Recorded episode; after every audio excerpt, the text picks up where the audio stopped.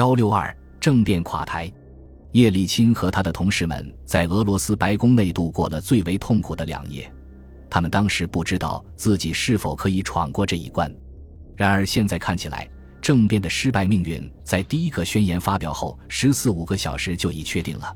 此间，他们未能马上监禁叶利钦，叶利钦公开反抗，众多军队不愿向自己的人民施用武力，大城市示威者的人数不断壮大。最后，政变领导者在晚上举行了记者招待会，亚纳耶夫、普戈、巴克拉诺夫。斯塔罗夫、杜博茨耶夫和季贾科夫都出席了记者招待会，克留奇科夫和亚佐夫没有出席，很明显是为了强调政务会的非军事特征。但无论如何，他都是个灾难，因为所有的政变领导人都心怀恐惧。亚纳耶夫的手不停地颤抖着，亚纳耶夫似乎心怀歉意，翻来覆去的许诺说他们的统治是暂时的。他们希望戈尔巴乔夫早点回来。当问及戈尔巴乔夫到底患了什么病时，亚纳耶夫则闪烁其词，只是说他现在正在休息，接受治疗。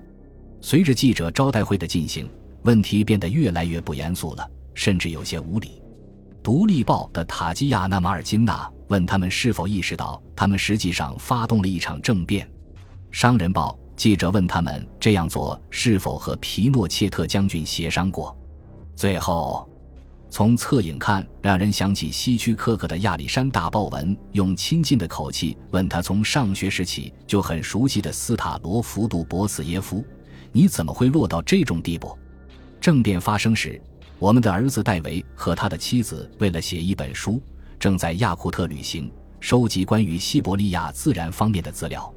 他们告诉我们，最初听说戈尔巴乔夫被放逐。他的苏联朋友们是何等的恐惧，但看完紧急状态委员会举行的记者招待会，他们令人惊奇的轻松地笑了起来。他们所看到的不是自信的领袖，也不是可以恐吓一个国家臣服的暴徒，他们不过是胆怯的、竭力自保的官僚。他们被自己的所作所为吓坏了。俄罗斯人可以原谅领袖们的邪恶，但却永远不能容忍他们的软弱和懦弱。当紧急状态委员会的成员作为被鄙视对象出现在人民面前时，他们的失败就不可避免了。人们不会跟随他们，他们也没有强迫人们那样做的意志和手段。大多数人们似乎在八月二十日星期二早晨已经感觉到了这一点。虽然很多人仍担心他们会孤注一掷对白宫进行军事袭击，这样可能会造成几千保卫者遭杀害的凶案。当天。紧急状态委员会自身已开始瓦解，帕夫洛夫因病离开，亚纳耶夫不久后也不见了。苏联宪法监察委员会也提出了关于紧急状态委员会合法性的严肃问题。卢基扬诺夫星期二早上报告说，通过星期一与最高苏维埃代表的磋商，他确信他不可能得到二十三的选票来使他们的委员会具有合法性。他们许诺的关于戈尔巴乔夫身体情况的医生报告也没有兑现，直接的反抗也逐渐升级。瓦季姆·巴卡金和叶夫根尼·普里马科夫都是被紧急状态委员会下令取消的戈尔巴乔夫国家安全委员会的成员。他们发表声明，宣布政变是非法的。科学工业联盟的阿尔卡基沃尔斯基主席也加入了他们的行列。共产党的青年附属团体共青团的领导人也谴责这场政变，他们要求面见戈尔巴乔夫，并呼吁士兵们不要用同胞的血玷污他们军人的荣誉和良心。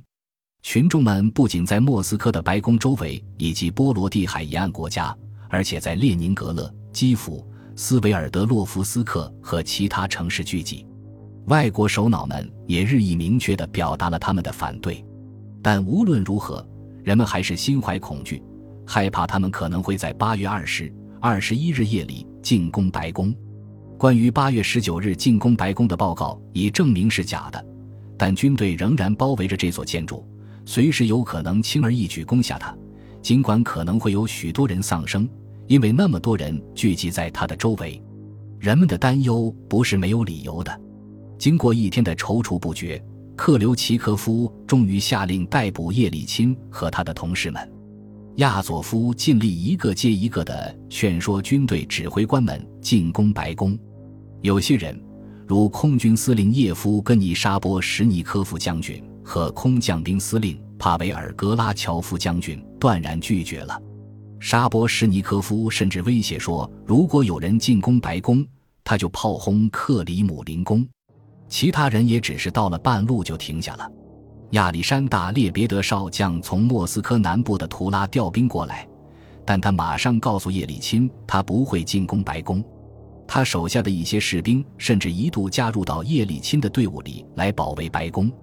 克格勃特种部队曾于一月份控制了维尔纽斯电视网的鼎鼎有名、极具威慑力的阿尔法小组，也不准备向他们的同胞开火。当他们得知三名副指挥官中有两名反对动用武力逮捕叶利钦时，他们拒绝执行命令。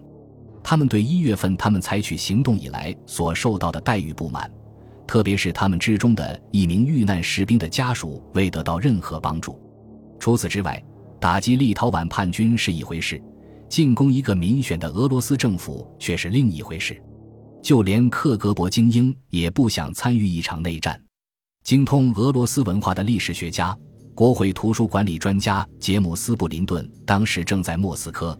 他生动地描述了当时的情绪：整个城市都谣传下午四点钟白宫就会遭到袭击，但四点钟什么也没有发生。于是他们确信晚上肯定会发生。那天晚上实行了严厉的戒严。但这并未阻止成千上万的群众聚集在白宫周围，向政变者们挑战，看他们究竟有没有胆量杀害他们。在圣波的堡集结起来反对政变的群众更多，但莫斯科更紧张些，因为所有的人都明白反抗的焦点是叶利钦和俄罗斯政府。值得注意的是，支持俄罗斯政府的群众不仅包括许多年轻人，还有很大数量的中老年人。女人和男人一样多，正像一位年老的图书管理员八月二十日晚动身到白宫去对布林顿讲的那样。他们这一代加入其中尤其重要，因为我们已经保持沉默很久了。一九八九年十二月，在安德烈·萨哈罗夫灵柩上留下“原谅我们，永远不要再这样了”字样的那种感情，好像又复苏了。萨哈罗夫的遗孀叶琳娜·波娜当然也在那些用自己的身体来捍卫俄罗斯政府的人们之列。同他一样的还有爱德华·谢瓦尔德纳泽、亚历山大·雅科夫列夫和姆斯季斯拉夫·罗斯特罗波维奇。他带着他的大提琴从巴黎飞来。很多保卫者曾严厉谴责过戈尔巴乔夫，他也曾严厉责骂过他们，同时还为那些要将他赶下台的人找借口。人们不会忘记这些分歧，但一个比个人更重要的问题正摆在面前：俄罗斯是否可以成为一个建立在法律基础上的国家，还是和历史上大多数时候一样变成一个独裁国家？正如叶琳娜·波娜对与他一起保卫白宫的伙伴所说的那样，戈尔巴乔夫是我们的总统，只有我们而不是他们才有资格评论他。他们认为他们能够统治我们。指使我们，但我们要让他们看一看，我们要向他们证明，我们是人，真正的人，而不是牲口。人们担心的对白宫的袭击没有发生，但是夜里还是留下几具尸体。三名年轻人德米切科马、伊利亚克里切夫斯基和弗拉迪米尔乌索在美国使馆旧楼前面的街心花园与坦克兵遭遇，结果被打死。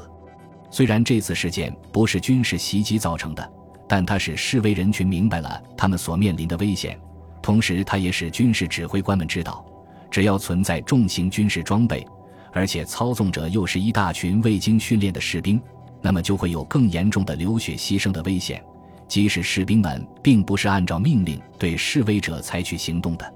星期三凌晨三点钟。也就是阴谋者决定性的克里姆林宫会议结束后还不到五十一小时，克留奇科夫和亚佐夫已看到成功无望。亚佐夫命令军队撤离莫斯科，回到驻地。克留奇科夫则电告叶利钦说不会再进攻白宫了。